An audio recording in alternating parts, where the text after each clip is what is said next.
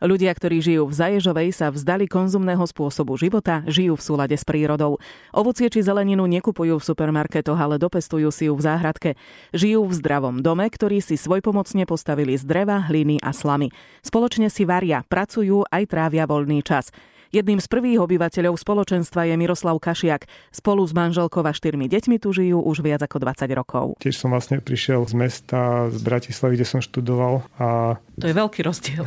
Je to veľký rozdiel, ale máme tu aj ľudí, ktorí žili predtým v Tokiu, treba 7 rokov a prišli sem alebo v Prahe, ako moja manželka. Pán Kašiak si chcel vyskúšať, ako sa žije skromne bez moderných vymožeností. Tým sa v súčasnosti už nevyhýba. Urobil kompromis. Pracuje ako programátor. Dvakrát do týždňa dochádza do Banskej Bystrice a raz štvrťročne do Fínska. So životom na lazoch sú spokojné aj jeho deti.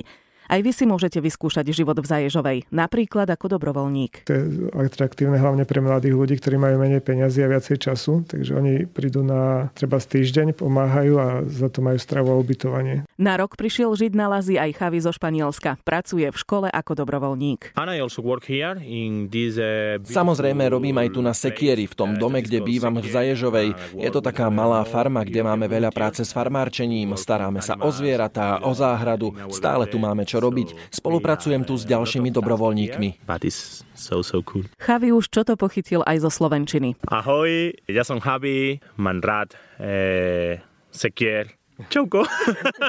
Z Bratislavy do Zaježovej ušla aj Eva. Býva tu dva roky. Ja som predtým cestovala dlho po Južnej Amerike a už som sa tak uh, odpojila od toho mestského života a už som si ani nevedela predstaviť sa vrátiť do mesta. Nechyba vám takéto trošku pohodlie, ktoré poskytuje mesto? Áno, občas, uh, hlavne v zimnom období, hovorím, že chodím na dovolenku k mojim rodičom do Bratislavy, kde nemusím kúriť a mám teplú vodu. Ďalší utečenec z hlavného mesta Braňo žije v Zaježovej už 5 rokov. Ako povedal, Bratislava ho ničila aj zdravotne. Keď mu hrozilo, že bude fungovať na liekoch, rozhodol sa pre zmenu a neľutuje.